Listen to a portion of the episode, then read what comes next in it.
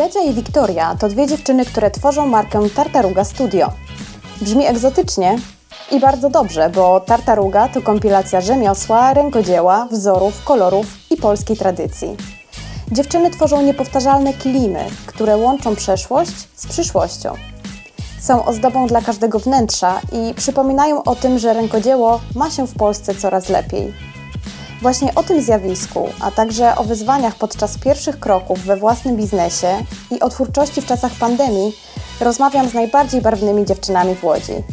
Zapraszam. Cześć, witam Was serdecznie w kolejnym odcinku podcastu Preta Create.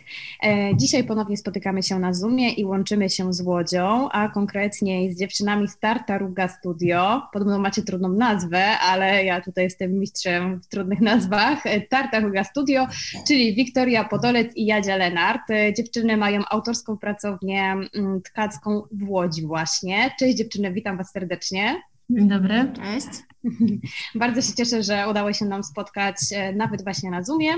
E, dziewczyny, otwierając naszą rozmowę i może właściwie otwierając tą tartarugą, e, co to znaczy, skąd, wzięła się, skąd wziął się pomysł na tą nazwę i dlaczego akurat z języka portugalskiego? Czy to przypadek, czy jesteście jakoś związane z tym krajem? Akurat my w sumie wzięłyśmy bardziej z włoskiego, bo to też po włosku też jakby jest to samo znaczenie. E, I, I akurat ta nazwa się wzięła w sumie stąd, że ja też trochę e, się tego włoskiego uczyłam i, i gdzieś tam, no, jak szukałyśmy po prostu nazwy jakiejś dla naszego studia, to w sumie rozważałyśmy jakieś różne, jakieś różne nazwy. Ja w sumie nie wiem, nie, nie potrafię sobie przypomnieć, jak to się stało, że akurat to konkretne słowo jakoś tam gdzieś no, do nas po przyszło. szukałyśmy też jakiegoś takiego hmm. albo hasła, albo no, jakiegoś słowa, jakiejś nazwy, gdzie na przykład pojawi się właśnie to słowo rak, czyli dywanik. No, e, Gdzieś różne opcje się przewijały, a w sumie to się tutaj tak pojawiło jakoś, nie wiem skąd, naturalnie. No i tak nam idealnie spasowało też, że po prostu no tartaruga to też właśnie jest ten żółw, że to tak idealnie jakby pasuje do tego, co robimy i do tego, jakie wartości chcemy też przekazywać i jakie chcemy, żeby te nasze produkty miały cechy. E, więc tak naprawdę tutaj to wszystko nam się jakoś tak skleiło, że, że Tartaruga wygrała konkurs na nazwę. Mm, Okej, okay. to żeście zaskoczyły mnie, że to akurat wzięłyście z włoskiego, bo jakoś tak e, chyba bardziej może po kolorach, e, które, które występują w waszych projektach, od razu, od razu ta Portugalia przyszła mi do głowy, a nie właśnie Włochy, gdzie, gdzie rzeczywiście ten, to słowo też funkcjonuje. Czyli Tartaruga, czyli żółw i na swojej stronie bardzo fajnie tłumaczycie, że oznacza to, że żółw jest powolny, ale też jednocześnie jest wyjątkowy i długowieczny, e, czyli tak jak Wasze projekty. I ja jestem ciekawa, jak długo może przetrwać dywan albo kilim, który jest tkany ręcznie. Wiecie, jak długo? Czy to są dziesiątki, setki lat? To na pewno zależy od tego, co my z tym kilimem robimy. Bo jeżeli jest odpowiednio przechowywany, odpowiednio użytkowany, to myślę, że może spokojnie przetrwać kilka pokoleń trzeba zawsze po prostu, no jest to taki produkt, gdzie trzeba uważać e, na różne czynniki, no bo może gdzieś się coś wystrzępić, może jakiś zwierzak go nagryźć albo nadgryźć, albo ząb czasu, no i w tym momencie troszkę, troszkę to życie killimu będzie krótsze. Ale... Znaczy też z drugiej strony jakby, jeżeli na przykład po iluś tam latach, nie wiem, na przykład po 20, po 30 się zdarzy, że ten kilim się wytrze, albo wcześniej trochę, że na przykład go pies zacznie szarpać czy go zje, to też jakby to jest fajne, że to też nie jest tak, że kilim wtedy jest do wyrzucenia, tylko zawsze też jakby jest, akurat to jest taka tkanina, którą jest stosunkowo łatwo naprawić, i są nawet takie pracownie, my akurat same nie naprawiamy, bo nawet nie znamy się aż tak bardzo na naprawie, ale, ale jakby to jest taka rzecz, którą spokojnie można po prostu naprawić i można jej dalej używać i to jakby nie pomniejsza jej właściwości. No tak, ale biorąc jakby właśnie pod uwagę te kilimy, które funkcjonują we wnętrzach, to spokojnie można powiedzieć, że jakby rzeczy wykonywane tą techniką z tych surowców, z których my korzystamy, no, są przekazywane z pokolenia na pokolenie i, i żyją w domach, e, no można powiedzieć, setki lat. No właściwie tak. To jeżeli to jest, nie, nie jest z jakiejś, nie, nie leży w piwnicy zawilgocony i zamoknięty, no to tak naprawdę, jeżeli jest normalnie w domu przechowywany, to tak naprawdę nic tutaj za bardzo się z tym nie będzie działo. Po prostu wystarczy odkurzać i pilnować, żeby nic z tego nie zjadło ewentualnie. Mole chyba są takim dużym zagrożeniem. z jednej strony tak, ale my też w sumie mm, na przykład w tym momencie korzystamy po części, pewnie jeszcze będziemy o tym rozmawiać, ale częściowo korzystamy z sprzęt, y, które są takie surowe, prosto z owiec, po prostu przędzione i, i jakby ta przędza jest dosyć surowa, ale większość jednak naszych, naszych tkanin powstaje z takich przędz, które są z recyklingu i to są przędze, które zostają po takiej masowej produkcji dywanów i na przykład ta przędza, ona już w procesie jakby produkcji tej przędzy, ona jest impregnowana na e, przeciwko właśnie jakimś tam e, takim Insektom. Insektom, no dokładnie, więc ona ma taki jakby impregnat, który no przez kilkadziesiąt lat to, to działa. No nie, nie znamy dokładnych parametrów, bo my już kupujemy jakby tą przędzę z, tak, z takiego drugiego obiegu, natomiast no fabrycznie to te przędze są jakby mają też pewnie gwarancję na kilkadziesiąt lat na, na takie działanie właśnie przeciwko insektom, więc no tak naprawdę no no Wiadomo, jest, to, jest to taki produkt, na który trzeba właśnie uważać pod tym względem, żeby gdzieś coś tam się nie zalęgło, ale też myślę, że nie jest to jakaś taka bardzo tragiczna wizja i, i coś, co się bardzo często dzieje. No poza tym, no właśnie bardzo rzadko w sumie teraz już się zdarza. Nawet jak kiedyś, no to się tak mówiło, że nie wiem, że sweter może zostać zjedzony albo coś jakiś płaszcz, a teraz no to tak naprawdę no nie wiem, no ja jakoś nie, nie słyszałam nigdy, żeby komuś coś zjadły mole, nie? Że no jakoś tak też jest tak. chyba takie, takie jakieś to chyba babcie nasze, wiecie co, ja mam babcię, no, która po prostu ma obsesję, że tak, wszystko zjedzą tak. jej mole i właśnie jakieś futra, no niestety jeszcze wtedy naturalne oczywiście i właśnie u niej, e, u niej wisiał taki, znaczy wisi dalej w mieszkaniu kilim po prostu przeogromny i mhm. ja się zawsze zastanawiała po prostu co tam jest, ile tam jest kurzu, ile właśnie jakichś dziwnych insektów e, i wiecie, e, właśnie trochę, trochę takie wyjście do, mm, do, do, do naszej rozmowy do tematu, ponieważ ten kilim ja przez całe y, dzieciństwo tam no, chodziłam do babci i widziałam go bardzo często. I po prostu wydawał mi się jakimś czymś takim, takim reliktem przeszłości, który w ogóle mnie nie interesuje, jest takim czymś przytłaczającym we wnętrzu, natomiast teraz oczywiście widzimy no, po prostu renesans tego typu y, ozdób, y, które, które chętnie sobie wprowadzamy do naszych też nowoczesnych mieszkań. Natomiast wy też widzicie właśnie, że wyście się wstrzeliły w taki trend um, trochę tej mody na PRL, na lata 60., gdzieś tam też 70. w Polsce e, i właśnie dlatego, e, mówiąc kolokwialnie, po prostu to zażarło? Ja Wydaje myślę, mi się, że, że to chyba nie, nie to. Nie, też bardziej, myślę, bardziej myślę, że e, jakby ten fakt, że to, co my wykonujemy, jakoś tak zaskoczyło na rynku i, i faktycznie mamy klientów już no, czwarty rok z rzędu działamy, wynika z tego, że pojawił się taki renesans rzemiosła po prostu.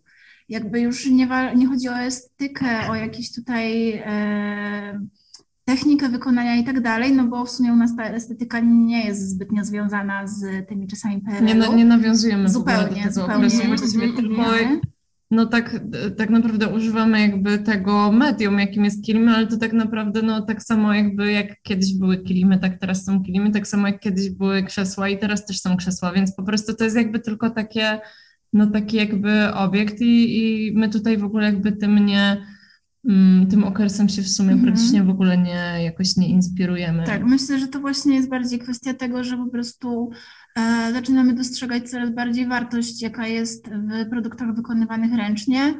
E, po prostu wszyscy mamy dosyć e, tego, że mieszkania są tak do siebie podobne, że wszyscy mamy te same krzesła z Ikei, te same lustra z Ikei, te same lampy, wszystko jest takie samo. Może jakichś tam delikatnie różnych konfiguracjach, ale no powoli, powoli te wnętrza stają się takie bardzo do siebie podobne. No i gdzieś tutaj pojawia się szansa właśnie dla takich rzemieślników i dla takich firm podobnych do naszej, E, myślę, że ta pierwsza fala to była taka fala, gdzie ludzie zachłysnęli się ceramiką, bo to też pewnie ze względu na cenę było bardziej dostępne, bo jednak są takie drobiazgi, na które można mm sobie pozwolić z racji prezentu i tak dalej.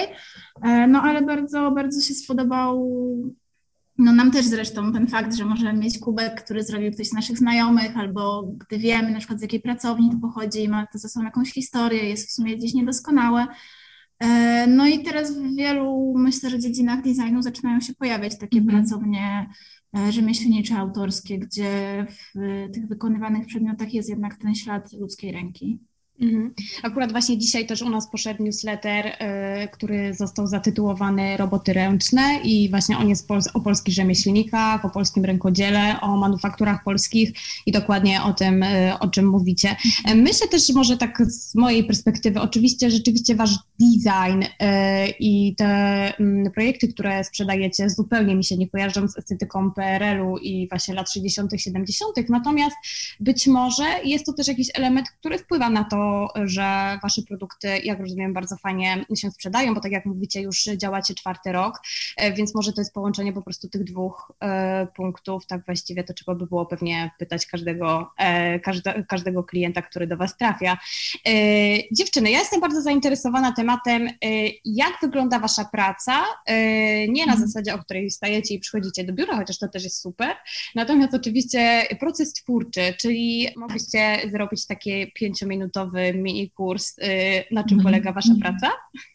Okej, okay. E, to w takim razie my, nasza praca, ogólnie jakbyśmy miały określić, jaki, czym my się zajmujemy zawodowo, to my jesteśmy jednocześnie projektantkami, bo projektujemy same te wzory, które e, wykonujemy, ale też e, oprócz tego, że jesteśmy projektantkami, to jesteśmy też rzemieślniczkami, bo same to wykonujemy na krosnach ręcznie, więc nasza, jakby nasz proces pracy wygląda tak, że mm, najpierw musimy właściwie przygotować sobie jakąś, zbieramy taką tablicę inspiracji, zbieramy w ogóle jakieś inspiracje do jakiejś tkaniny, że no nie wiem, czasami to są jakieś zdjęcia, czasami to są kolory. Na przykład w tym momencie bardzo dużą inspiracją jest, są dla nas w sumie kolory, bo y, raczej y, działamy w ten sposób, że najpierw pozyskujemy przędze, na przykład tak jak mamy, korzystamy z sprzętu recyklingu, one są już w gotowych kolorach, albo farbujemy same naturalnymi barwnikami przędzę i to też jakby jest taki proces, gdzie my nie wiemy, jaki do końca kolor nam wyjdzie, więc najpierw jakby mamy tą przędzę i najpierw mamy te konkretne kolory i dopiero z tego e, staramy się przygotować jakiś projekt z tego, co mamy, więc przygotowujemy projekt na podstawie tego, co, co jakby na, na podstawie tych przędz, które nam się udało gdzieś tam zgromadzić. E, no i jak mamy gotowy ten projekt, to właściwie ten przygotowujemy taki projekt plastyczny. To jest właściwie to nie jest jakiś taki projekt techniczny, nie robimy tego jakoś tam na kratkach, to nie jest jakiś rysunek techniczny, zazwyczaj to jest po prostu zwykły taki obrazek, który y, najczęściej rysujemy sobie w skali. Y, no bo kilimy są po prostu duże, więc no nie, jak mamy jakiś kilim 2 na 1,5 metra na 2 metry, no to nie robimy tego projektu w skali 1 do 1, bo to by było bardzo duże i trochę nieporęczne, więc robimy sobie projekty w skali. E, I później, jak mamy ten projekt w skali, no to jakby wtedy do, zaczyna się dopiero ten proces, e, proces, gdzie możemy w ogóle przystąpić do pracy przy krosnach. Opowiadasz dalej, Jadzia? Dobra, mogę opowiadać dalej. E, no i tutaj w sumie w momencie, kiedy już mamy zacząć wykonywać produkt, są dwie opcje, czyli albo mamy gotowe do krosno do pracy, bo już zostało przygotowane i były na nim robione wcześniej inne kilimy i po prostu tylko siadamy i robimy kolejny wzór.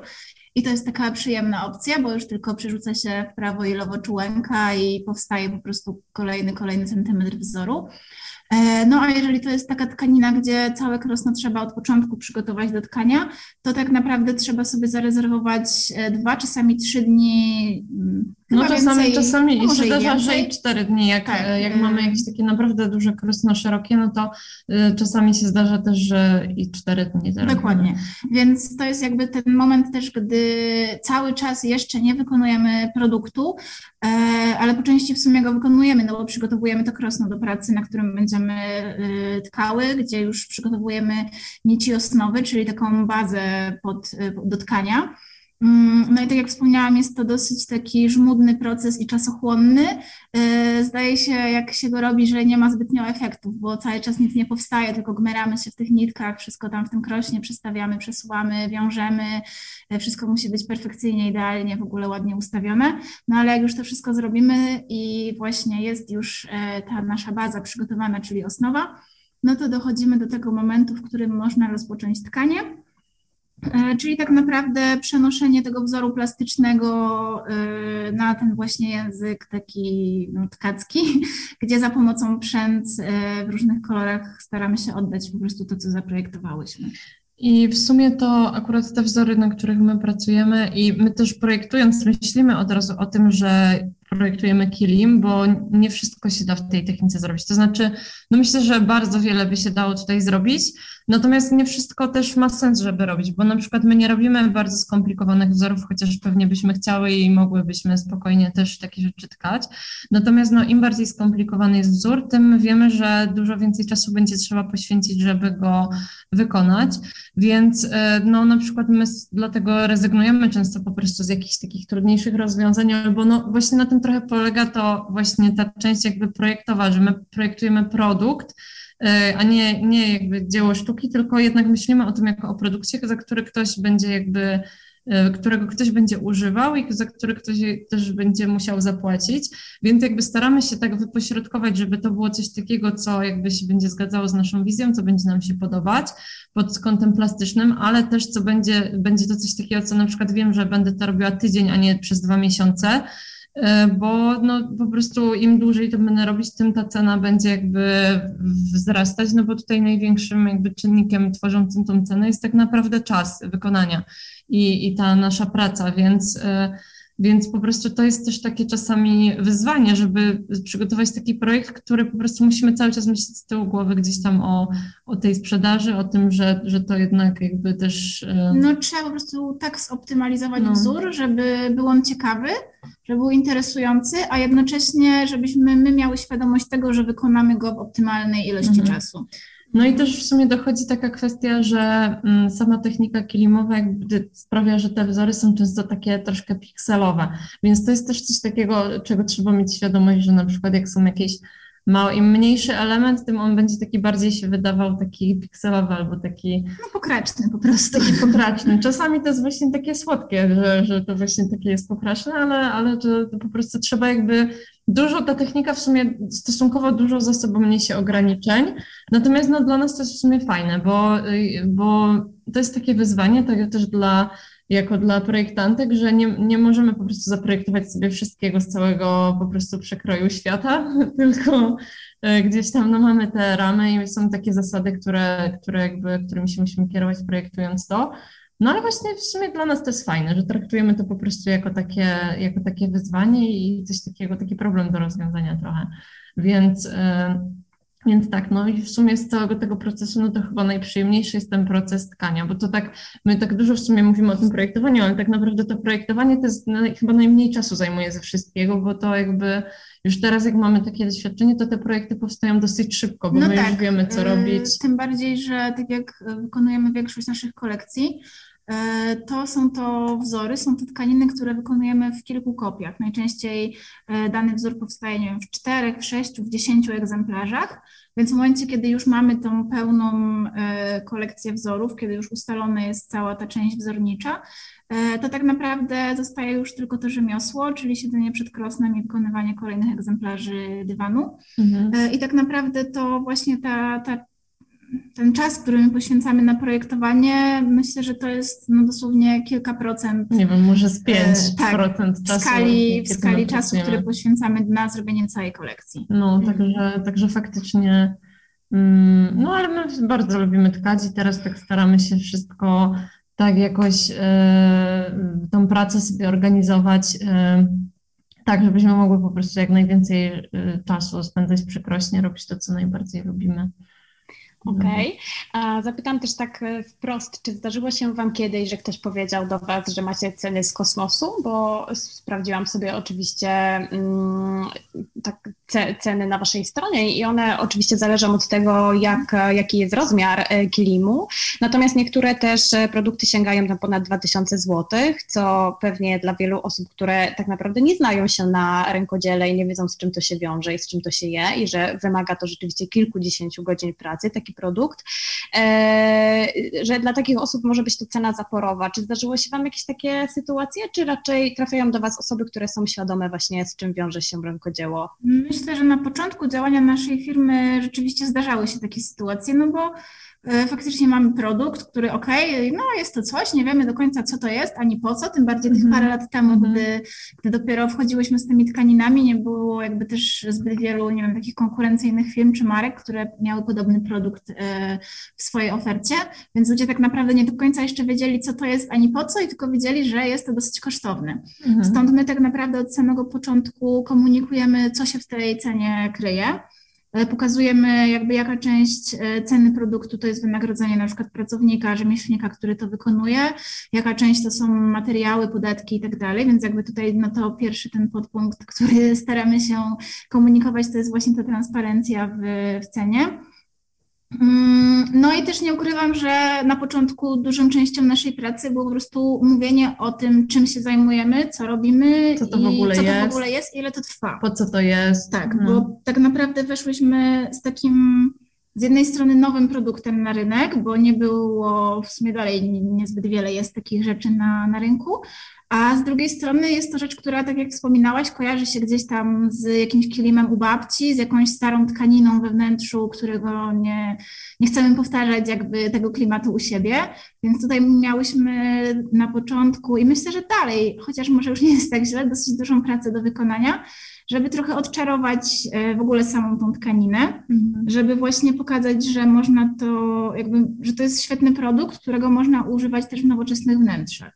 E, ja też tak myślę, jeszcze wracając do tego, o co pytałaś, że wydaje mi się, że w sumie teraz tak nam się rzadziej zdarza, żeby ktoś się tak dziwił, też dlatego, że no jakby teraz już trochę inaczej wygląda ta rzeczywistość też taka, w której my pracujemy i wcześniej też my jeździłyśmy więcej na targi, jakieś mm. różne i wydaje mi się, że jakby targi to był taki moment, kiedy najczęściej nam się zdarzało właśnie taka, znaczy najczęściej, to dosłownie może było na palcach jednej ręki, ale że pamiętam, że się zdarzały takie sytuacje, o których ty powiedziałaś, że a, że w ogóle co to za cena, że no tak, no bo mamy... takie drogie, a w Ikei mm -hmm. czy mhm. gdzieś tam w mhm. dużym markecie to mam 10 razy taniej. No, no mhm. masz, no ale no jakby płacisz też za jakieś wartości, za jakiś sposób, w jaki my to robimy, za to, że to robimy w Polsce, za to, z czego my to robimy.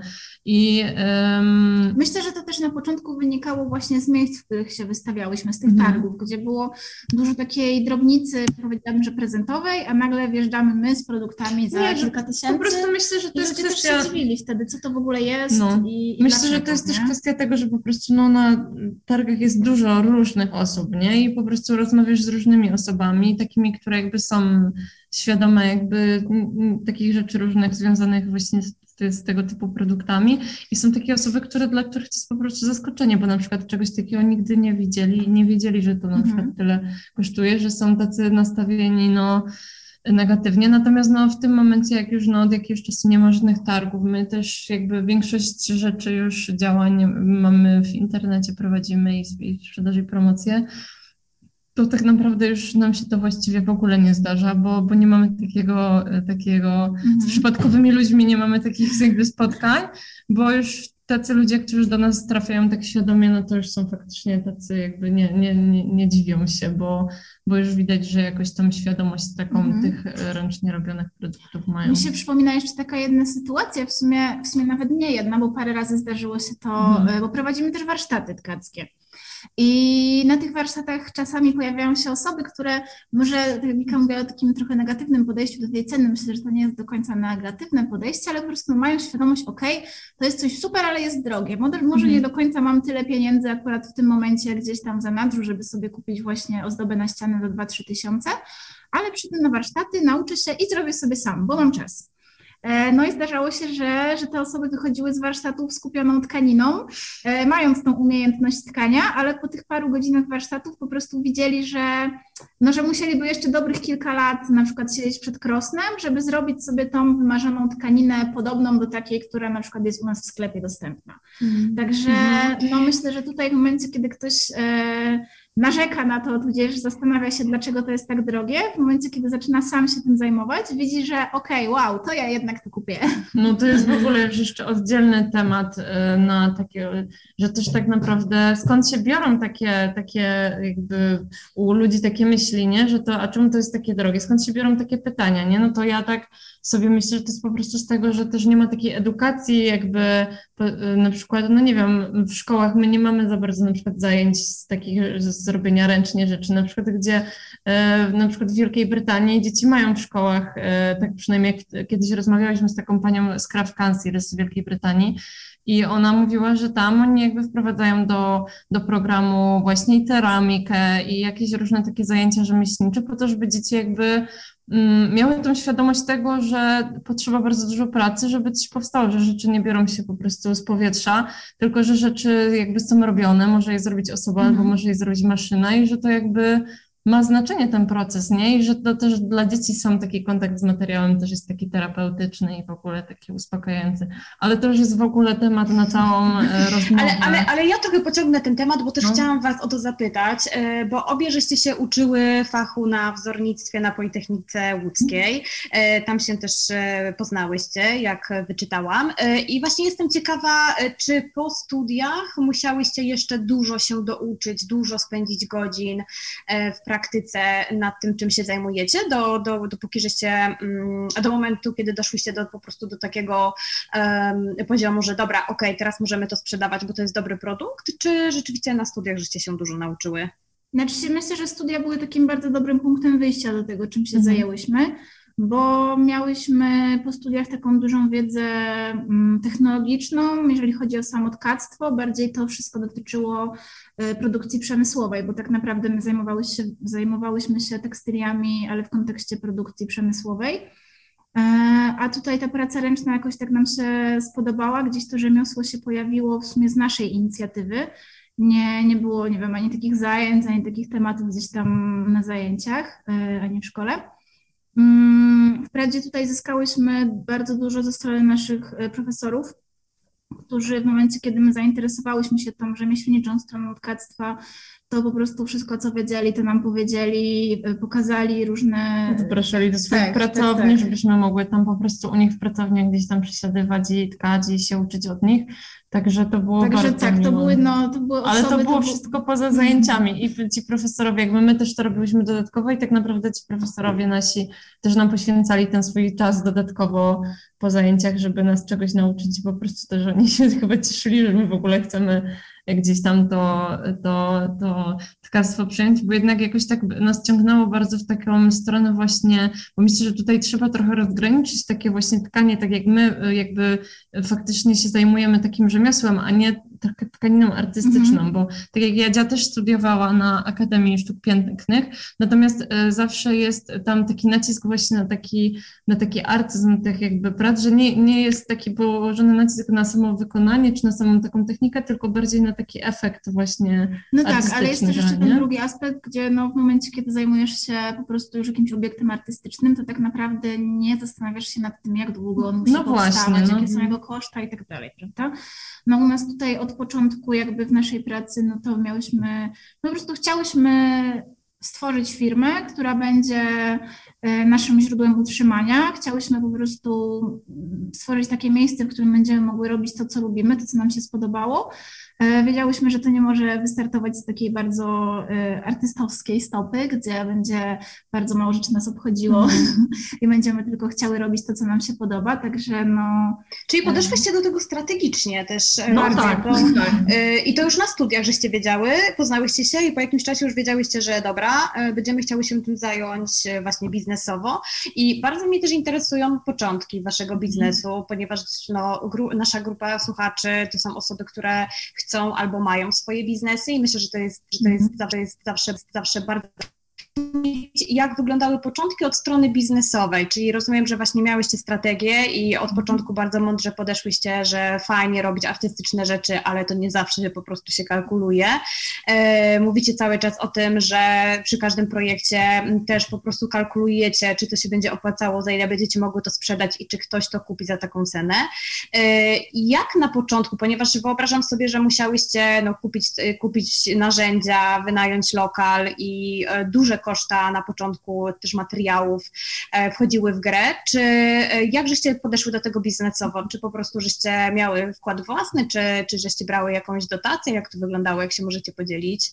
No to już od początku e, opowiem. Właściwie to się zaczęło wszystko tak, że my z Jadzią jeszcze byliśmy na studiach, jak zaczęłyśmy jak jakby wystartowałyśmy z tą swoją firmą i byliśmy już na piątym roku i właściwie to mniej więcej wyglądało tak, że my się tak zastanawiałyśmy, co tam robić, bo w sumie nie chciałyśmy do, iść do takiej normalnej pracy, e, w sensie normalnej, no, no my z Jadzią nie znamy normalnej pracy, więc po prostu no, no nie chciałyśmy iść do jakiejś fabryki, czy gdzieś tam projektować przy tych maszynach i ten w ogóle no, no nie tak, interesował to, to był też moment, gdy my w sumie może już od roku albo więcej tkałyśmy sobie po prostu uczyłyśmy się tego rzemiosła w domu. I, I lubiłyśmy tak. sobie tkać i też robiłyśmy to tak w, w, wolnym czasie dla przyjemności, robiłyśmy jakieś takie kolejne tkaniny, tylko w domu taki stosik roz, rósł tych zrobionych tkanin, ale tak w sumie albo to rozdawałyśmy to znajomych, albo coś No i też tak trochę wtedy raczkowałyśmy na tak. Instagramie, że zaczynałyśmy pokazywać te swoje prace, bardziej na zasadzie właśnie, że o, ludzie na całym świecie, tak, że no. ludzie na całym świecie tkają, my też się uczymy tkać, gdzieś tam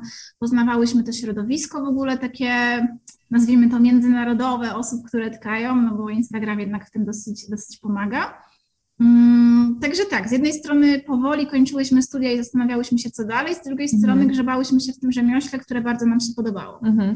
No i w sumie tak tutaj y, w, w jednym momencie parę takich nastąpiło, y, w jednym czasie się zbiegło jakieś parę wydarzeń takich, które w sumie miało wpływ na to, że, że my wystartowałyśmy z tą firmą. To znaczy, pierwsza sprawa była taka, że mm, ja wzięłam udział chyba w takim konkursie, który był organizowany przez nie, nie pamiętam, czy to organizowało miasto Łódź, czy to jakaś tam agencja rozwoju regionalnego tutaj w Łodzi, coś takiego.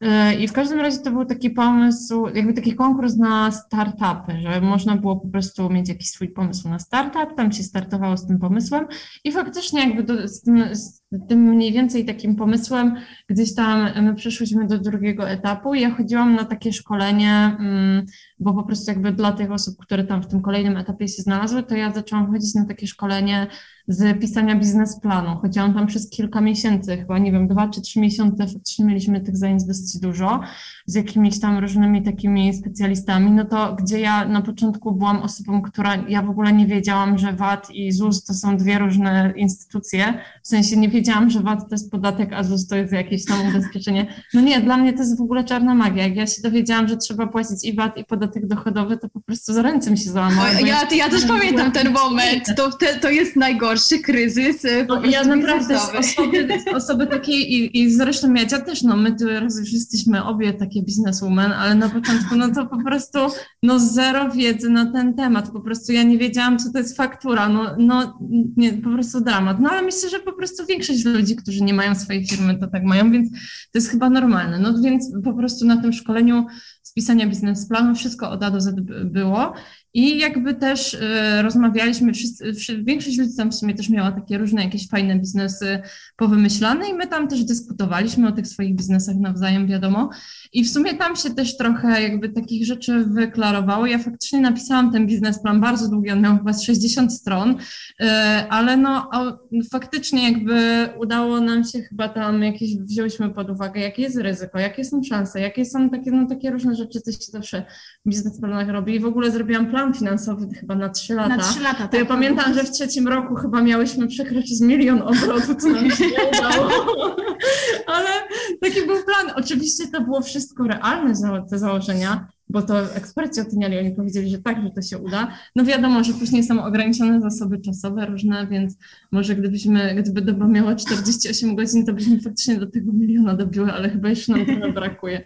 No ale w każdym razie, no miałyśmy ten biznesplan i myślę, że to było w ogóle kluczowe dla nas. Znaczy tutaj ja myślę, że Wika trochę przerysowywuje, bo tak naprawdę to myślę, że właśnie to, że miałyśmy wszystko rozpisane w Excelu po prostu w 100 tabelkach, co, kiedy, jak trzeba będzie płacić, uwzględniałyśmy po prostu w tych naszych planach e, no, wszystkie możliwe wydatki. Myślę, że nawet część Ale my wydatków... nie zdawałyśmy sobie sprawy z takich rzeczy w ogóle, że na przykład coś trzeba będzie płacić.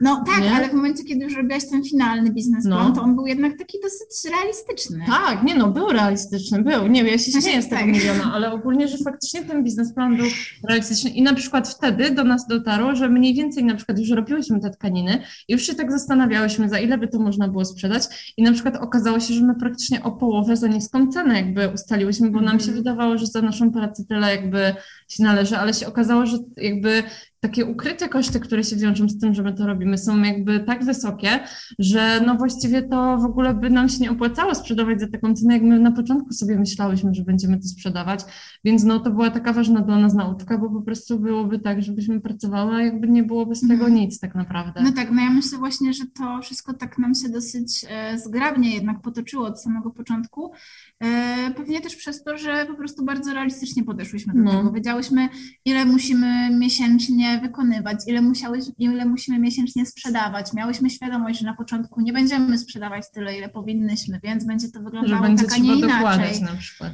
E, także myślę, że no tak naprawdę niewiele rzeczy nas zaskoczyło w tych pierwszych mm -hmm. miesiącach albo mm -hmm. w mhm. pierwszych latach tak naprawdę. No. To jest niesamowite swoją drogą, bo z kim rozmawiam prywatnie, to tak naprawdę, wiecie, no ja też na moim doświadczeniu, to co żeście powiedziały, że dopóki nie poszłaś e, Wiktoria na, e, na kurs pisania biznesplanu, czy po prostu na te zajęcia, to nie wiedziałaś, co to jest faktura, VAT, ZUS, jakie podatki, ile podatków i też e, tego brakuje na takich super mm -hmm. przedmiotach typu podstawy przedsiębiorczości mhm. gdzieś tam się to przewija, ale wiadomo, że to jest przedmiot, który traktujemy bardzo po macoszemu.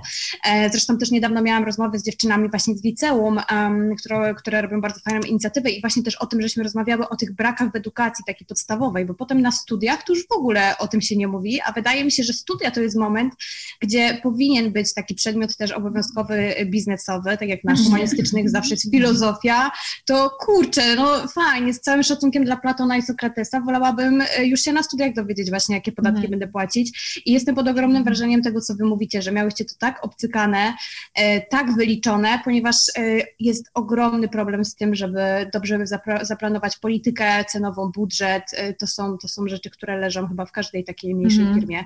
E, a skąd, mia, e, skąd, znaczy tak nie chcę zadać pytania, skąd miałyście pieniążki e, na, wiecie, na materiały i po prostu roz, roz, rozruszanie tego. Natomiast tylko mnie interesuje, czy to był wkład własny, czy jeszcze skądś, żeście, żeście po prostu wygrały ten konkurs na startup, o którym wspomniałaś, mhm. czy, czy jak to było? Wiesz to dalej się potoczyły sprawy tak, że my w końcu tego konkursu nie wygrałyśmy, natomiast jakby w, w tym samym czasie właściwie, kiedy się dział ten konkurs i, i miałyśmy ten biznesplan, to został ogłoszony inny konkurs. My w ogóle z Jadziem byliśmy takie konkursowe, że wszędzie, gdzie się cisnęłyśmy, jak był tylko jakiś konkurs, to my dawaj. I ten, wszystko, wszystko próbowałyśmy, wszystko o każdej okazji chwytałyśmy i w sumie e, myślę, że to był dobry taki trop, jak byliśmy na studiach e, i, bardzo to sobie teraz cenię. E, ale w każdym razie był też ogłoszony konkurs na rezydencję w Art Inkubatorze w Łodzi. Mm, I to jest takie miejsce, gdzie mm, Y, jest po prostu taka odremontowana, piękna fabryka, tam są takie pracownie małe i można, oni raz na dwa lata robią sobie konkurs na, i po prostu co dwa lata się zmienia cała ekipa, tam jest za 20 albo 30 takich pracowni i po prostu co dwa lata się wymieniają, wszyscy przychodzą nowe firmy i stare muszą się przenieść.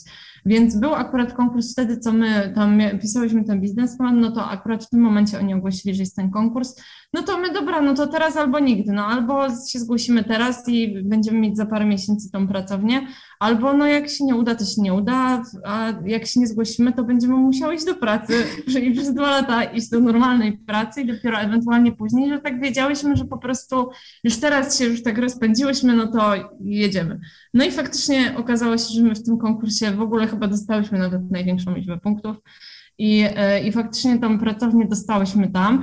I e, to nie jest tak, że ona jest za darmo, ale to jest w bardzo takiej preferencyjnej cenie. Tą pracownię dostałyśmy w centrum miasta, w ogóle w takim super miejscu, więc no jakby ogólnie na start my nie zainwestowałyśmy dużo pieniędzy, to znaczy no zainwestowałyśmy, podejrzewam, że zainwestowałyśmy tyle, ile normalnie jest dofinansowanie takie z Urzędu Pracy, no ale nam się niestety żadne dofinansowanie nie należało, bo my bo nie my byłyśmy, jeszcze wtedy po byłyśmy, byłyśmy studentkami, więc no nie mogłyśmy z niczego takiego skorzystać, no ale po prostu z jakichś swoich oszczędności ale e, też to... myślę, że jakby tutaj w tym naszym biznesie bardzo, bardzo pomogło nam to, że tak naprawdę E, byłyśmy od samego początku w dużej mierze samowystarczalne. Mhm. Po prostu e, na start OK, kupiłyśmy jednokrosno, jakąś gdzieś tam udało nam się dostać wełnę, już nawet nie pamiętam skąd miałyśmy to. Ale po prostu początek. dostałyśmy od kogoś, tak, ktoś nam wysłał, tak. ktoś nam dał. E, no i właśnie miałyśmy to jednokrosno i tak naprawdę największy wkład własny, jaki włożyłyśmy w tą firmę, to był po prostu ten czas, który my spędziłyśmy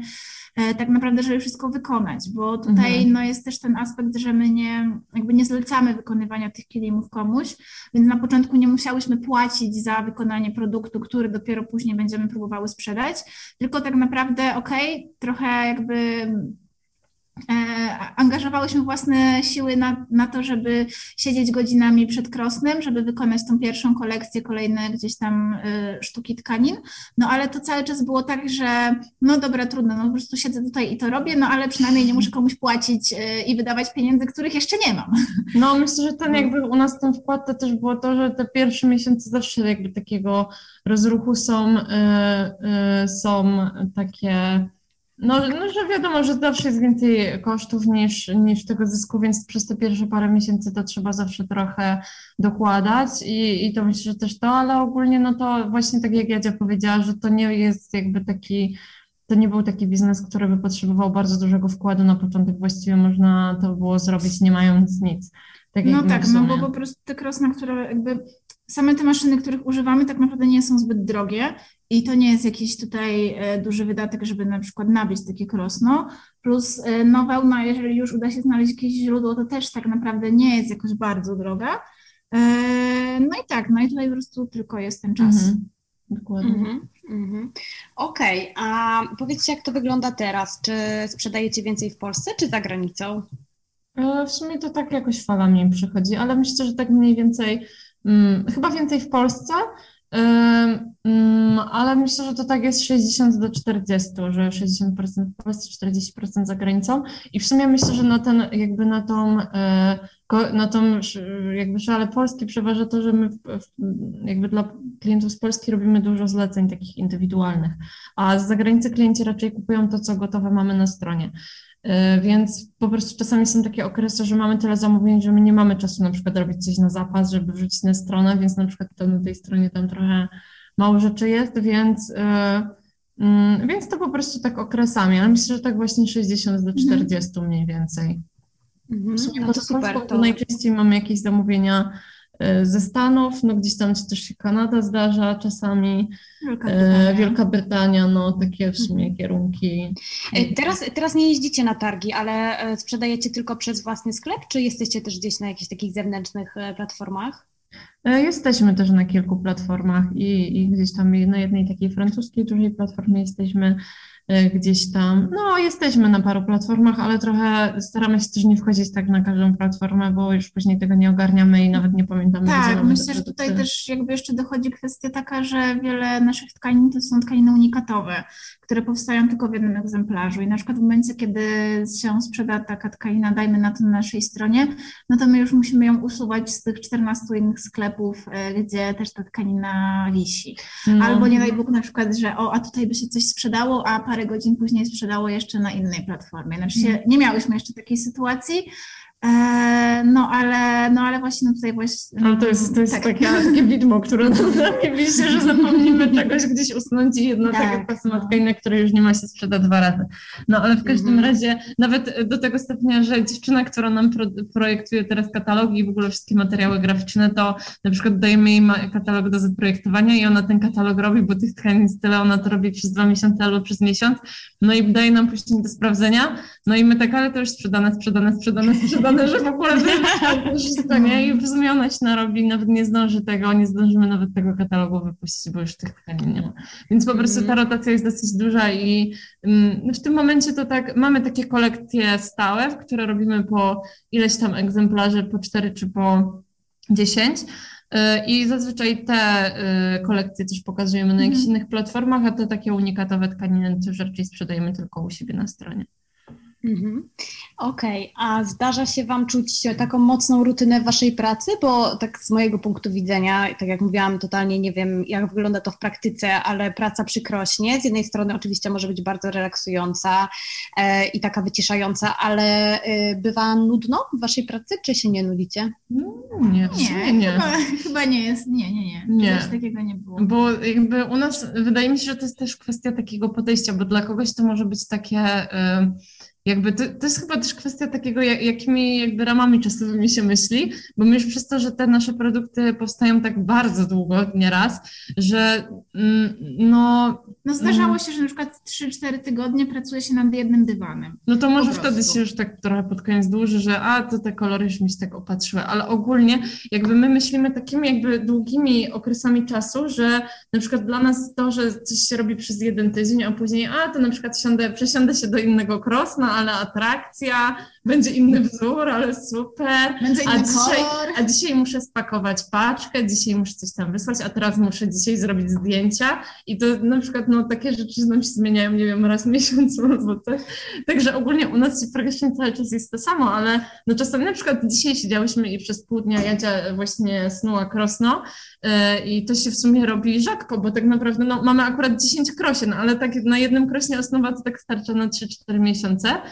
E, I no a ja akurat no, robiłam jakiś próbnik koloru dla klienta, no to to było taka super odmiana, że nie tkamy dzisiaj, że coś tam jest taka przygoda dzisiaj.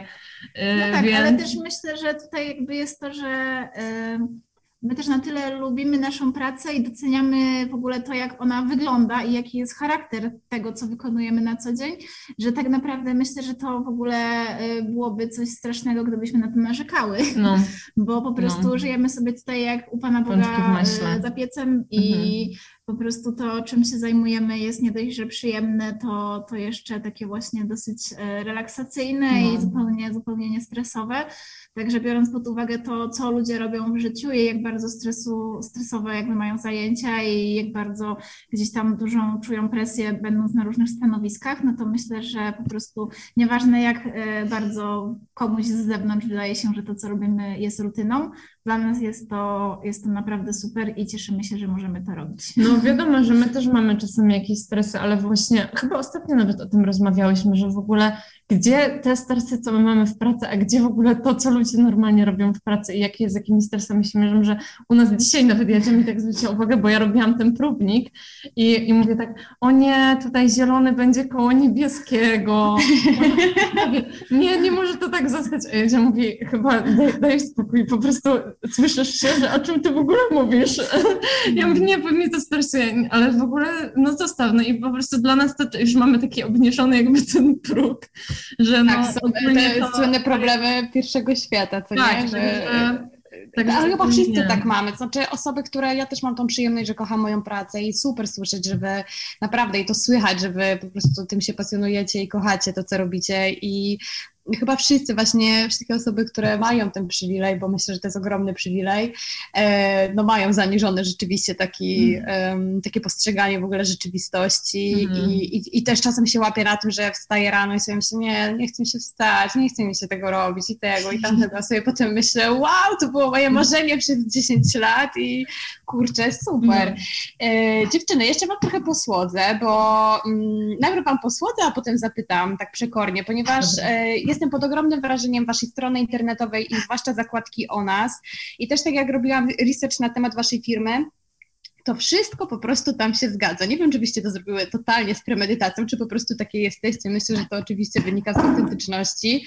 Natomiast tak, y, ochrona środowiska, znaczy środowisko i takie proekologiczne podejście jest, dlatego, że macie wełnę z recyklingu mhm.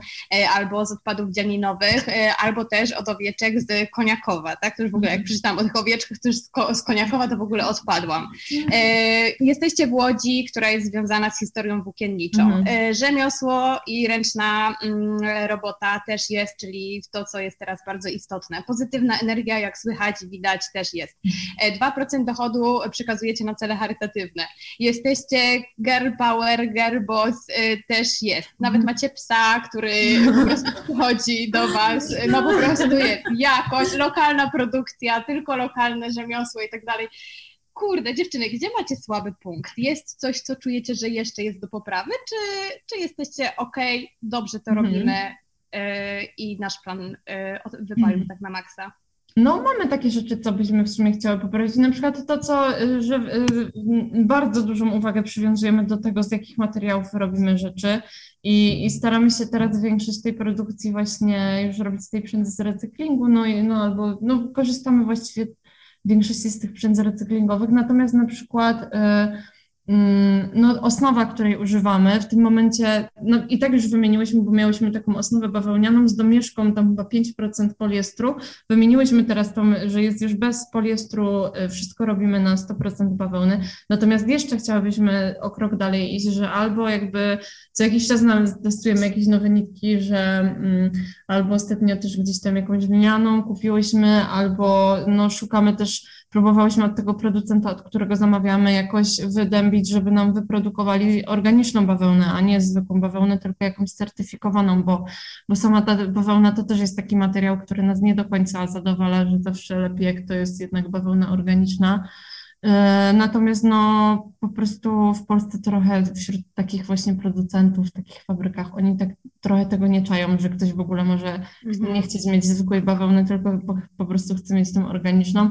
No to to są takie rzeczy, które jakby chciałybyśmy bardzo poprawić, ale to trochę jakby musimy jeszcze poszukać. No po prostu ja tak co jakiś czas robię taki research, ale no dosłownie nie udało mi się znaleźć takiego producenta, który by nam to zrobił. No Więc tak, no tutaj... są takie rzeczy, które nie do końca są od nas zależne, ale jakby cały czas szukamy. No poza tym, mm, no cały czas się staramy jakoś tam e, rozwijać. Nie jest na pewno tak, że, e, że, mm, że próbujemy, że, że tak zostajemy tak jak jest i, i, i że no jest tak, okay. ale też myślę, że jakby tutaj wracając do, do tej kwestii, którą podjęłaś mhm. w, w pytaniu, to jest jednak tak, że chyba nie ma jakichś takich krytycznych rzeczy. Które... No nie, nie krytycznych. Tak, no. właśnie nie krytycznych. Nie. To wszystko jest jednak z takim jakimś e, spokojem i z takim jakimś że tak powiem, naturalnym, mhm. naturalnym rytmem to wszystko się Tak, ale że po prostu tak jakby zawsze szukamy, że jeszcze coś może zrobimy lepiej. Czas tutaj akurat wspomniałam o tej przędze, ale na przykład no, są inne rzeczy, na przykład co jeszcze możemy, co jeszcze jest źle, na przykład co możemy polepszyć, no to na przykład możemy, nie wiem, jakoś się postarać, żeby mieć lepszą ergonomię pracy, nie wiem, może jakieś wygodniejsze krosno, żeby jakoś nam się lepiej pracowało. To są takie w sumie czasami jakby z różnych dziedzin rzeczy do przemyślenia i, i no nie wiem, na przykład samo to, że pracujemy tutaj już teraz we trójkę, będziemy jeszcze pewnie za niedługo powiększać zespół, no to to, żeby na przykład zapewnić też takie fajne warunki pracy, nie? I, i dla nas, i też dla tych osób, które u nas pracują. No to, to są takie rzeczy, które zawsze możemy polepszyć i i czasami to musimy sobie wyszukiwać takich jakichś. E, Agata, Agata tutaj nasza, nasza e, pomocniczka mówi, że super. No, także ona, ona mówi, że super, bo przyszła do pracy na 13. tak można tak, pracować. No tak, tak można pracować. Dlatego no, zawsze coś tam, zawsze można coś poprawić. Na pewno nie jest tak, że że tak zostajemy tak jak jest, ale też no jakby nie będziemy tutaj szukać jakoś na siłę na pewno, ale, ale dla nas jest też ważny taki jakby, myślę, że jest ważny taki rozwój i też rozwój firmy, firmy ale też na przykład rozwój nas, że teraz na przykład staramy się um, też tak trochę pomyśleć o sobie, w tym sensie, żeby na przykład planować sobie, że będziemy mieć wolny czas, że nie musimy cały czas pracować, że może nas ktoś wyręczyć, że są na przykład jakieś części pracy, których nie musimy my wykonywać, tylko możemy komuś to zlecić, żeby, um, no nie wiem, żeby na przykład w tej pracy to robić najwięcej tego, co lubimy robić, a najmniej tego, co nie lubimy robić. No tak, ale myślę, że to jest właśnie taki hmm. też e, luz, który przyszedł do nas po tych paru latach no pierwszych tak, ciężkich, tak, gdzie no tej pracy było bardzo dużo i tak naprawdę nie dało się tego uniknąć no. w momencie, kiedy chciałyśmy, żeby to wszystko funkcjonowało tak, jak funkcjonuje. E, no i ten wkład własny na początku był, był ogromny, nie da się ukryć, że jakieś wakacje i, i różne tego typu wolne wieczory to były trochę poza zasięgiem. No tak tak naprawdę chyba dopiero, nie wiem, no myślę, że na przestrzeni może ostatniego roku, może trochę mm -hmm. więcej, e, to w ogóle zyskałyśmy taką mm -hmm. świadomość tego, że możemy mieć jeszcze jakieś hobby poza pracą. Tak. Nagle się okazało, że lubimy coś robić, albo że odkryłyśmy jakieś nowe rzeczy, które lubimy robić. Także no to też po prostu gdzieś tutaj się pojawiło w momencie, kiedy mogłyśmy wziąć taki głębszy oddech i, no. i nie być w tej pracy 12 godzin dziennie, tylko, tylko trochę krócej. No to też trochę przez tę pandemię w sumie się zmieniło, bo jednak myślę, że chyba chyba taki najbardziej intensywny mimo wszystko to był ten 2019 rok dla nas. W tym sensie, że ja pamiętam, że na przykład, już nie mówię o świętach takich Boże Narodzenie i Wielkanoc, ale ja pamiętam, że dosłownie w 2019 roku miałam dwa wolne weekendy, takie, że byłam w domu, na miejscu. E, w Łodzi, że miałam weekend, nie brałam pracy do domu, nie miałam nic, a tak to praktycznie każdy weekend targi, warsztaty, wyjazd, wystawa, coś tam, coś tam, coś tam. I po prostu no jakby to też być może się brało z tego, że tak od początku my tak zawsze wyłapałyśmy każdą okazję, starałyśmy się nie odpuszczać, zawsze wszystko wszędzie być, bo się bałyśmy, że nas coś ominie. I, i po prostu z takiego rozpędu później tych rzeczy jest coraz więcej i nagle zaczyna ci trochę brakować tego czasu w sumie. I, i to już, y, ja przynajmniej to byłam bardzo zmęczona już tym wszystkim. I już nawet samo to, że my, y, ja już miałam dosyć, znaczy nie, że miałam dosyć z jadzią siedzenia, ale sam fakt, że jak siedzimy codziennie w pracy, w weekend jedziemy razem, śpimy razem w hotelu, wszystko. Ja mówię, Jezu, już jeden dzień chociaż, żebyśmy, że no lubimy się, ale po prostu jakby cały czas jesteś tą jedną osobą, już nawet y, no, więcej niż z rodziną trochę, nie? I że po prostu... No trochę tak, tak, tak. Takie, męczące, że nie miałyśmy w ogóle takiego czasu dla siebie trochę, nie? I jeszcze i w pracy tkanie, po pracy jeszcze jakieś załatwianie w domu, jakieś odpisywanie na maila. I teraz już w sumie tego nie ma. I myślę, że to przez to, że bardzo dużo rzeczy po prostu jakby nagle zyskałyśmy wolne weekendy, nagle odwołane wszystkie targi, wszystkie wyjazdy, my nie musimy nic planować, no to, to jakby bardzo dużo nam dało takiego, takiej wolności. Wiadomo, że też na początku no, wszyscy się stresowali, nikt nie wiedział, co to będzie, ale jakby no też dostałyśmy tak dużo wolnego czasu i przez ten ostatni rok w sumie tak mogłyśmy sobie y, priorytety tak bardziej poukładać i, i trochę zobaczyć tak, to, i myślę też, że tak zupełnie przypadkiem udało nam się uzyskać to, do czego tak naprawdę dążyłyśmy od początku, czyli zaczęłyśmy prowadzić mniej warsztatów, a więcej wykonywać tkanin. No i oczywiście to jakby wszystko było na początku spowodowane pandemią, no bo okej, okay, nagle wszystko się zatrzymało, nie ma, tego, nie ma tych spotkań, no te, te jakby nasze zajęcia, no to są zajęcia manualne, więc na początku w ogóle nie wyobrażałyśmy sobie, że można by to jakoś prowadzić przez internet, także wszystko się zatrzymało i po prostu okej, okay, wszystko się zatrzymało, nie wiadomo było, co będzie dalej, no to po prostu siadłyśmy do Krosian i zaczęłyśmy robić nowe projekty. No. I to było też takim bardzo fajnym wytchnieniem dla nas, że pomimo tego, że ta sytuacja była taka niestabilna, nikt nie wiedział, czy będzie praca, czy w ogóle coś się będzie działo, no to my po prostu machnęłyśmy trochę na to ręką i zaczęłyśmy robić rzeczy tak jakby na przyszłość, co z jednej strony pozwoliło nam tak uspokoić głowę i, i gdzieś zająć się pracą i tak naprawdę to taki był jakiś dobry moment wtedy. Mm-hmm. To bardzo ciekawe, co mówicie, dlatego że mm, takie, jedno z moich pytań na dzisiaj do Was było to, czy zauważyłyście, że w pandemii y, wzrosła Wam sprzedaż z racji tego, że w pandemii wszyscy żeśmy zaczęli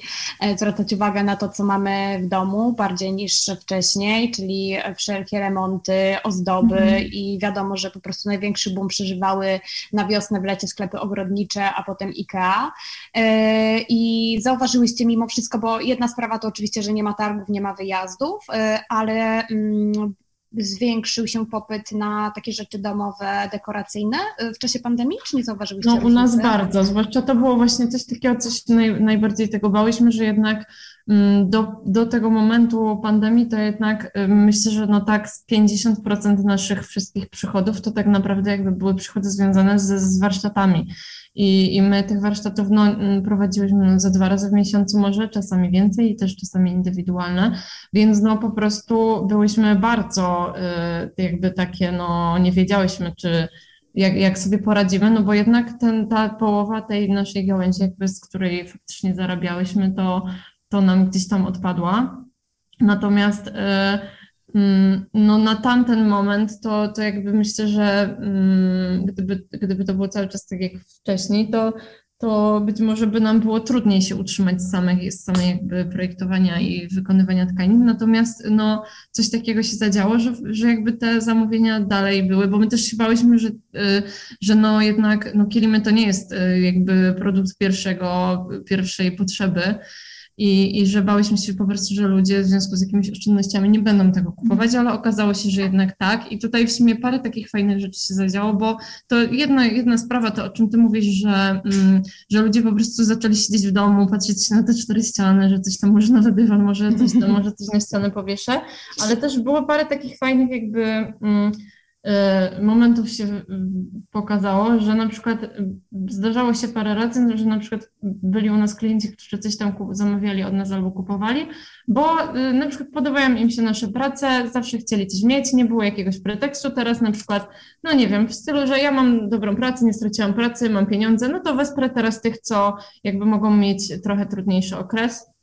Czy akurat to jest ten moment, że chciałam coś od Was kupić, no to teraz kupię, druga sprawa to w sumie parę miałyśmy takich zamówień, co było ciekawe dla takich osób, e, e, które są w jakiś sposób albo na przykład mm, Polakami za granicą, albo jakieś osoby polskiego pochodzenia, które mieszkają gdzieś tam za granicą, że zdarzało nam się, że wysłałyśmy dosłownie kilka takich zamówień, że E, że po prostu ktoś tak, na przykład, nie wiem, nie był od roku w Polsce. Jeden taki fajny była, fajną historię chłopak się podzielił, że chłopak był Anglikiem i dla swojej dziewczyny Polki, oni mieszkają w, Londynie, dla swojej dziewczyny Polki on zamówił pod choinkę nasz kilim, bo on powiedział, że ona nie była przez rok w Polsce i że tak bardzo tęskni za rodziną i za tam, za, za Polską i w ogóle, że to jest dla niej taki prezent, żeby jej przypominał po prostu o rodzinie i że tam o, o Polsce i tak dalej, no to to było takie wzruszające dla nas i parę było takich historii. To nie tak, że to jest taka pojedyncza historia, tylko tak też ludzie mm, często, którzy gdzieś tam mieszkali za granicą, to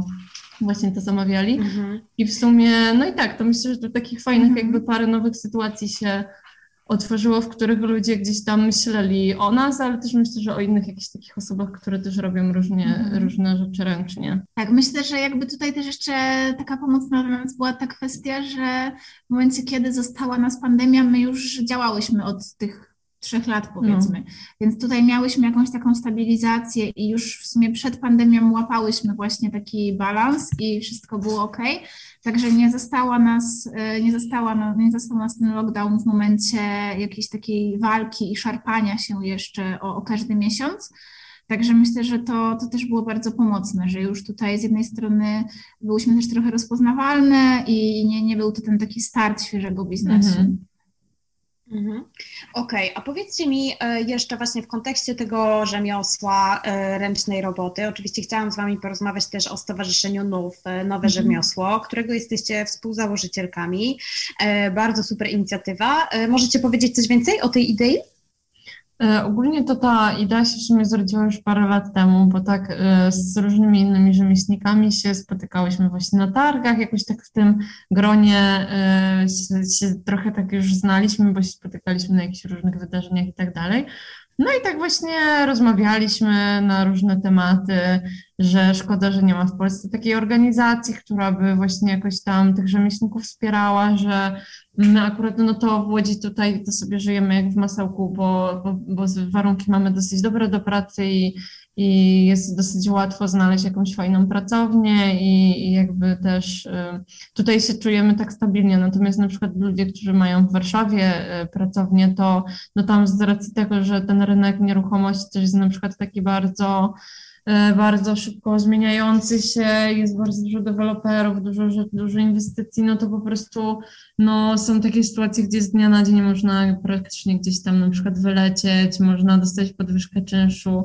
No nie mówiąc o tym, że na przykład no, rzemieślnicy, my też jesteśmy jakby po części e, jakby jesteśmy przez państwo traktowani tak jak przedsiębiorcy zwykli, no i no tak jakby my siebie też traktujemy, bo musimy tak traktować i tak wyceniać produkty, że wiemy, że mamy normalne podatki do zapłacenia, normalne, wszystko tak jak zwykły przedsiębiorca musimy funkcjonować, no natomiast jakby rzemiosło jest w pewnym sensie taką kulturotwórczą jakąś działalnością i, i też po części artystyczną i po części właśnie taką, no taką jednak wartościową trochę, trochę mm, y, no, że, że takie jest trochę poczucie gdzieś, że, że być może dla rzemieślników powinno być jakieś takie trochę inne, inne traktowanie od na przykład jeżeli chodzi o podatki.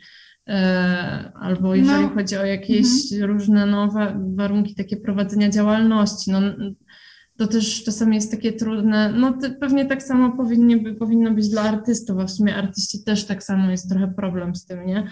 Myślę też, że tutaj mhm. to po części wynikało z tego, że tak naprawdę wszyscy jesteśmy tak zwanymi nowymi rzemieślnikami. no właśnie, to też jest czyli, w ogóle najważniejsza tak, kwestia. Czyli zajmujemy się rzemiosłem, pracujemy w bardzo tradycyjnych technikach albo używamy właśnie, nie wiem, tradycyjnych surowców, tradycyjnych narzędzi, albo podchodzimy z jakimś takim eksperymentem albo świeżym umysłem do, do dawnych e, rzemieślniczych praktyk, e, ale tak naprawdę praktycznie wszyscy Mm, nie, nie mam. Jest tak, tylko że no jest, ale... ale... nie miała też takiego od początku no nie, chyba nie, wykształcenia. Nie, no właśnie, ale dążę do tego, że tak naprawdę wszyscy y, w stowarzyszeniu ukończyliśmy szkoły artystyczne, ukończyliśmy politechniki, zajęliśmy się, tak, zajęliśmy się na przykład rzemiosłem tak po prostu, od zera, będąc, nie wiem, po psychologii ale nie mamy takiego tradycyjnego wykształcenia rzemieślniczego w rozumieniu, że tak powiem, państwowym.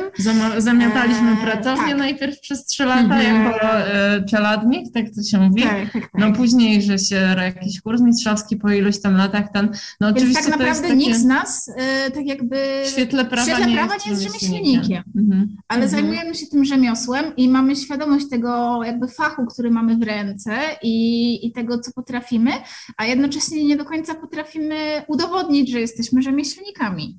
No. Bo nie mamy na to papieru. Więc po prostu chcieliśmy też, żeby była jakaś taka organizacja, która będzie trochę tak dbała o nasze prawa, ale z drugiej strony też taka organizacja, która będzie promować te wartości, które niesie rzemiosło i, i ten jakby też tak naprawdę cały styl życia, który się z tym wiąże, nie tylko z naszej strony jako twórców, ale też ze strony konsumentów, którzy wybierają te produkty w swoim życiu. Więc no jakby tutaj właśnie na tych dwóch polach głównie chcemy mhm. działać. Po pierwsze no, właśnie też... promocja mhm. i taka wzrost świadomości wśród konsumentów, a po drugie właśnie też walczenie o prawa e, takich osób jak my, czyli takich rzemieślników niezrzeszonych tak naprawdę w cechach. Czy no status, status rzemieślnika coś by zmienił w Waszym prowadzeniu działalności e, z punktu prawnego? Mhm, tutaj u nas w Łodzi myślę, że nie do końca, ale często można na przykład ubiegać się o niższy czynsz na pracownię w mhm. momencie, gdy jest się rzemieślnikiem takim z cechu. Tak? No na przykład u nas w Łodzi jest tak faktycznie, że mogę Ci nawet w liczbach podać, że mniej więcej kosztuje e, pewnie dla osób z Warszawy, które wiedzą, jakie są stawki. W Łodzi tutaj dla, na pracownię rzemieślniczą stawka to jest 5,90 zł za, za metr, gdzie w Warszawie za jakiś wynajem jakiejś pracowni to ja wiem, że ludzie płacą i 50 zł za metr. Jeszcze raz mhm. 5 zł, 5,90 za metr, a w Warszawie na przykład 50 zł za jakieś lokale już prywatne. No bo miejskie pewnie są, pewnie są też tańsze, ale też na przykład z tego, co przynajmniej ja wiem, być może, być może się mylę, ale z tego, co ja wiem, to w Warszawie płacą rzemieślnicy też normalnie, jakby, mhm. E, czyli stawkę no na przykład dwa razy wyższą. E, niż stawka, jaka jest dla rzemieślników. I my no tak, przykład... a my na przykład tutaj w Łodzi z racji wykonywanego zawodu nie musimy jakoś udowadniać, e, że to, czym się zajmujemy, to jest rzemiosło. Nie musimy tylko, być w cechu, tak, tylko, tylko, po prostu mamy mhm. pracownię rzemieślniczą, mhm. więc to jest okej. Okay. Nikt nie sprawdza, okay. czy jesteśmy w cechu, czy nie. Ale, ale to jest kwestia tego, że wy jesteście w Łodzi, tak? Bo to tylko tak, w Łodzi no, tak działa. Polityki mhm. miasta. Polityka miasta, taka, nie mhm. Więc no na przykład, a to jest coś takiego, co no po prostu mogłoby być jakoś w jakiś sposób zunifikowane więc no, jeszcze w sumie jedna taka rzecz jest, którą tak naprawdę to stowarzyszenie się zajmuje, to znaczy stowarzyszenie ma taką moc prawną pozyskiwania też różnych grantów z różnych instytucji, z różnych e, jakby z, nie wiem, z Ministerstwa Kultury, które takie granty są gdzieś tam co roku rozdawane i takie konkursy są organizowane, więc na jakąś promocję zagraniczną, mm. na jakieś działania takie mm, jakby łączące różne dziedziny, tam przemysłu czy sztuki, to na takie rzeczy są pieniądze i my jako indywidualni rzemieślnicy nie jesteśmy w stanie, jakby jako nie organizacja na przykład nie możemy się ubiegać o to jako na przykład firma, tylko musi być taka organizacja pro jakaś społeczna, czy taka no pozarządowa organizacja. Mm -hmm. Więc no po prostu to, to, że jest to stowarzyszenie, to nam daje tak jakby moc do robienia różnych rzeczy, których nie można robić pojedynczo. No i też po prostu ten, tak jakby nasz głos jest dużo z, silny, bardziej słyszalny i, i, i, ta siła jakby jest większa. I no tak, ale też właśnie tak jak Wika wspominała na początku, gdzieś, gdzie, gdy spotykaliśmy się na tych targach, dużo rozmawialiśmy, okazywało się, że zajmujemy się totalnie różnymi rzeczami, ale w sumie problemy mamy bardzo mhm. podobne. No i gdzieś tam fajnie było sobie w tym pomóc. Y, myślę, że też bardzo taką dla nas budującą rzeczą jest to, że to środowisko po prostu tak naprawdę przedsiębiorców, którzy są projektantami, którzy są jednocześnie rzemieślnikami, jest bardzo otwarte. Mhm. Bo w momencie, gdy mamy jakiś problem, to nie, nie jest tak, że ktoś, nie wiem, a jeszcze się cieszy z tego, że nam się źle dzieje, tylko raczej znajdują się ludzie, którzy po prostu bezinteresownie pomagają, mhm. poświęcają czas, żeby coś wytłumaczyć albo żeby, nie wiem, coś pożyczyć i tak mhm. dalej, i tak dalej. Także po prostu od samego początku to środowisko jest, było i jest dalej takie bardzo, bardzo pomocne i otwarte. Myślę, że to też nie zdarza się zawsze i nie wszędzie. E, może to wynika z charakteru naszej pracy, a może po prostu z charakteru ludzi, którzy się tą pracą pałają, nie wiem do końca. Mhm.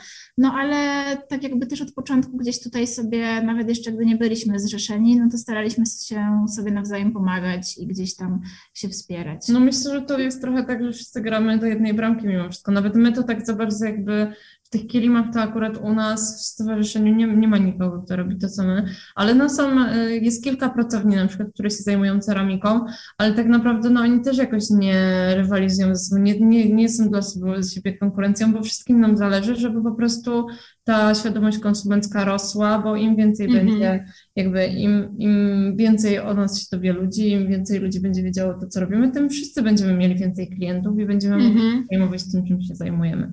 Więc, więc po prostu tutaj jakby no jest duża taka siła w tym, że, mhm. że gdzieś tam można się trochę mhm. połączyć i wymienić doświadczeniami. I ja chciałam mhm. wspomnieć jeszcze może o takim jednak trochę etosie tego, że, że w polskim i rzemiośle, i, i projektowaniu tak naprawdę z reguły dobrze się działo, gdy ludzie się zrzeszali bo jednak był ten moment i warsztatów krakowskich, i ładu, gdzie, gdzie też to trochę nam się jednak odbijało w, z tyłu głowy, gdy budowaliśmy i statut, i jakieś takie plany na to, czym będzie się zajmowało to stowarzyszenie. E, no to jednak gdzieś no, uwzględnialiśmy też trochę tą, tą historię i to mhm. jakby, że, że jednak w momencie, gdy ci rzemieślnicy i projektanci jakoś tak jednogłośnie gdzieś się opowiadają, to to zazwyczaj to tego zazwyczaj tak. dobrego, więc e, mhm. No. Super, super idea i wiem, że też można dołączyć do tego stowarzyszenia. Y, u Was na stronie znajdują się wszystkie informacje, więc też jeżeli słucha, słuchają nas jacyś nowi rzemieślnicy, to, to jak najbardziej zachęcamy. Y, I pytanie zamykające w takim razie, jeśli chodzi o to rzemiosło. Y, myślicie właśnie, że to od czego żeśmy zaczęły, czyli trochę taki boom na rzemiosło, na rękodzieło w Polsce, to jest trend, który będzie jeszcze przez kilka najbliższych lat, a potem totalnie, tak jak to w trendach bywa, zmienimy zupełnie postrzeganie tego, co się nam podoba i nagle zaczniemy kupować jakieś fabryczne e, rzeczy, wiecie, masową produkcję, czy raczej czujecie podskórnie, że, e, że to jest coś, co zostanie z nami na, na dłużej, czyli, czyli naprawdę takie odrodzenie tego rzemiosła? No, ja myślę, że to jest trochę takie. Mm, Przynajmniej być może ja po prostu chcę tak myśleć, Takie ale... Myślenie życzeniowe tak, może trochę, być ale... może to jest dla mnie myślenie życzeniowe, ale wydaje mi się, że no jakby rzemiosło to jest w tym momencie ta droga, w której my powinniśmy się poruszać, bo to jakby rzemiosło jest odpowiedzią według mnie na dużo takich problemów, z którymi my się teraz już zmagamy jako cała ludzkość. Tak globalnie. Mhm globalnie, y, więc to jest odpowiedź na bardzo dużo problemów. Być może to jest odpowiedź w takiej małej skali, ale być może też przyjrzenie się temu, w jaki sposób działa rzemiosło, jest właśnie, może być też pomocne dla później tego, w jaki sposób będzie funkcjonował przemysł. No, po pierwsze, że jakby rzemiosło działa lokalnie. No, my też wysyłamy w pewnym sensie y, w pewnym sensie za granicę, ale no nie tylko jakby rzemiosło, które tworzy produkty, ale są też rzemieślnicy, którzy naprawiają na przykład produkty, którzy jak gdzieś tam naprawiają jakieś rzeczy stare, które jeszcze można jakoś tam użyć, żeby nie produkować nowych rzeczy, mm, no to to jest jedna sprawa. Druga sprawa jest taka, że rzemiosło pozwala na wykorzystywanie surowców, których nie da się wykorzystać w przemyśle. To znaczy my na przykład używamy resztek po produkcji przemysłowej i my je mamy tylko dlatego, bo nie da się już y, tego jakby przetworzyć przemysłowo, to jest po prostu odpad. I tak samo w różnych innych y, jakby dziedzinach można pewnie używać takich takich surowców, które gdzieś tam już nie, nie mogłyby być powtórnie wykorzystane i, e, i, i to jest jakby kolejna taka szansa w sumie. I, i poza tym mm, jakby rzemiosło pozwala też na wprowadzanie różnych rozwiązań bardzo szybko, bo w przemyśle wprowadzenie jakichś nowych rozwiązań, jakichś nowych pomysłów, e, no to jest bardzo długi proces, bo to się wiąże pewnie z dostosowywaniem maszyn, z jakimś stałym zmianą w ogóle systemu produkcji. Natomiast tutaj w rzemiośle, jakby przez to, że jest ten element ludzki, to jest bardzo, y, ta, ta, ta, ten sposób produkcji jest taki bardzo elastyczny. I też kolejna sprawa, że no takie jakby zaśmiecenie rzeczami, już nawet nie mówię, że zaśmiecenie śmieciami, tylko zaśmiecenie w ogóle nad produkcją różnych przedmiotów, które my kupujemy, które taka nadkonsumpcja, no to jakby tutaj, jeżeli chodzi o Mm, o taką produkcję tych takich słabej jakości rzeczy, jednorazówek, no to tutaj jakby rzemiosło też jest po drugiej stronie staje, bo wszyscy rzemieślnicy, którzy, którzy tworzą jakieś nowe produkty, oni robią te rzeczy już naprawdę trwałe i to są rzeczy zazwyczaj na lata, bo jeżeli już poświęcamy tyle czasu na to, żeby wykonać to, to ja już to robię najlepiej jak to, jak potrafię, już to robię tak, żeby to było na zawsze albo na bardzo, bardzo długo. E, I, i po prostu przy, przy, już przywiązujemy do tego najwyższą uwagę, bo wiemy, że to też będzie więcej kosztowało, więc chcemy, żeby klient to już miał na bardzo długi czas. E, I, I to też w pewnym sensie rozwiązuje właśnie niektóre problemy, więc nie, nie mówię, że rzemiosło będzie takim jakby jedną odpowiedzią na wszystko, natomiast myślę, że jest w rzemiośle bardzo dużo takich rozwiązań, które gdzieś tam mogłyby zostać podpatrzone i, i też no ja myślę, że właśnie duża szansa jest w tej lokalności i w takiej mikroskali jednak, mhm. gdzie po prostu tutaj, tak jak Wika mówi, nad tym wszystkim jest łatwiej zapanować i jakby można szybciej reagować. Mm, no i mam nadzieję, że to gdzieś rzeczywiście będzie, będzie jeszcze trwało latami. No ja myślę, że raczej to się będzie rozwijać niż, niż gdzieś tam. Tak, też tak czuję, że wszystkie znaki na niebie i ziemi i polityczne, ekologiczne i też rzeczywiście sytuacja pandemiczna, raczej wszystko mhm. wskazuje na to, że się znowu e, idziemy do środka, do centrum, czyli wracamy e, skąd, do, do, tego miejsca, skąd jesteśmy i, i myślę, że są oczywiście negatywne aspekty, ale akurat jeżeli chodzi o, o produkcję lokalną i wsparcie e, lokalnych nowych rzemieślników czy, czy lokalne marki, to jest jest to duży luz i rzeczywiście jest w tym ogromna nadzieja. E, dziewczyny, to zostawiam e, nas, Was i Was słuchacze, kochani, z tą właśnie, z tym hasłem e, nadzieja na lepsze jutro. Bardzo Wam dziękuję za super pozytywną i energiczną rozmowę.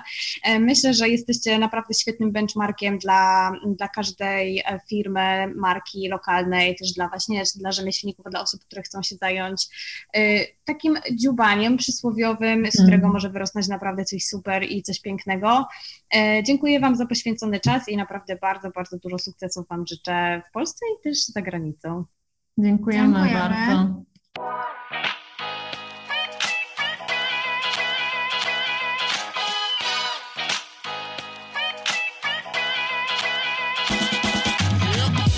Jeśli podobała Ci się nasza rozmowa, śledź projekt Preta Create tutaj, na Instagramie, na Facebooku i w świecie realnym. W Preta Create tworzymy kreatywne szkolenia i warsztaty, nagrywamy podcasty i rozmawiamy z ludźmi z szeroko pojętej branży kreatywnej w Polsce. Przyłącz się do nas i rozwijaj ten projekt razem z nami.